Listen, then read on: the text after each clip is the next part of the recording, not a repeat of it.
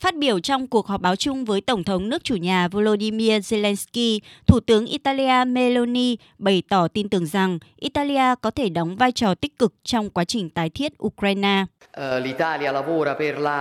Italia đang tích cực để chuẩn bị cho một hội nghị về tái thiết Ukraine dự kiến sẽ được tổ chức vào tháng 4 này. Chúng tôi dự kiến sẽ hợp tác với nhau một cách chủ động, tích cực. Có những bí quyết mà công ty của Italia có thể cung cấp và chúng tôi sẽ làm mọi thứ có thể, bởi vì chúng tôi muốn đóng vai trò dẫn đầu trong công công cuộc tái thiết đất nước ở Ukraine ngay từ hôm nay.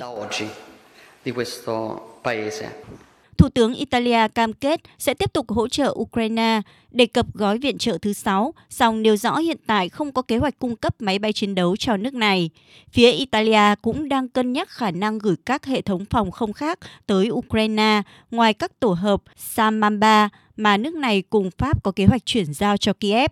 Đáp lời Thủ tướng Italia Giorgia Meloni, Tổng thống Ukraine Zelensky khẳng định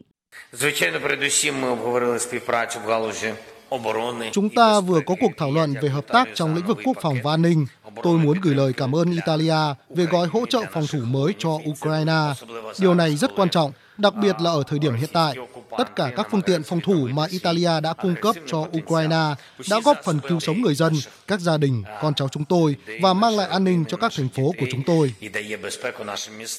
Đây là lần đầu tiên bà Meloni tới thăm Kiev kể từ khi nhậm chức Thủ tướng Italia. Song nhà lãnh đạo này trước đó đã nhiều lần bày tỏ mong muốn tới thăm Ukraine để tái khẳng định sự ủng hộ của Italia dành cho quốc gia Đông Âu này sau một năm chìm trong xung đột. Chuyến thăm của nhà lãnh đạo Italia gây nhiều chú ý khi diễn ra ngay sau chuyến thăm bất ngờ của Tổng thống Mỹ Joe Biden tới Ukraine hôm 20 tháng 1, vốn được đánh giá là chuyến đi quan trọng nhất của một Tổng thống Mỹ đến châu Âu kể từ sau chiến tranh lạnh.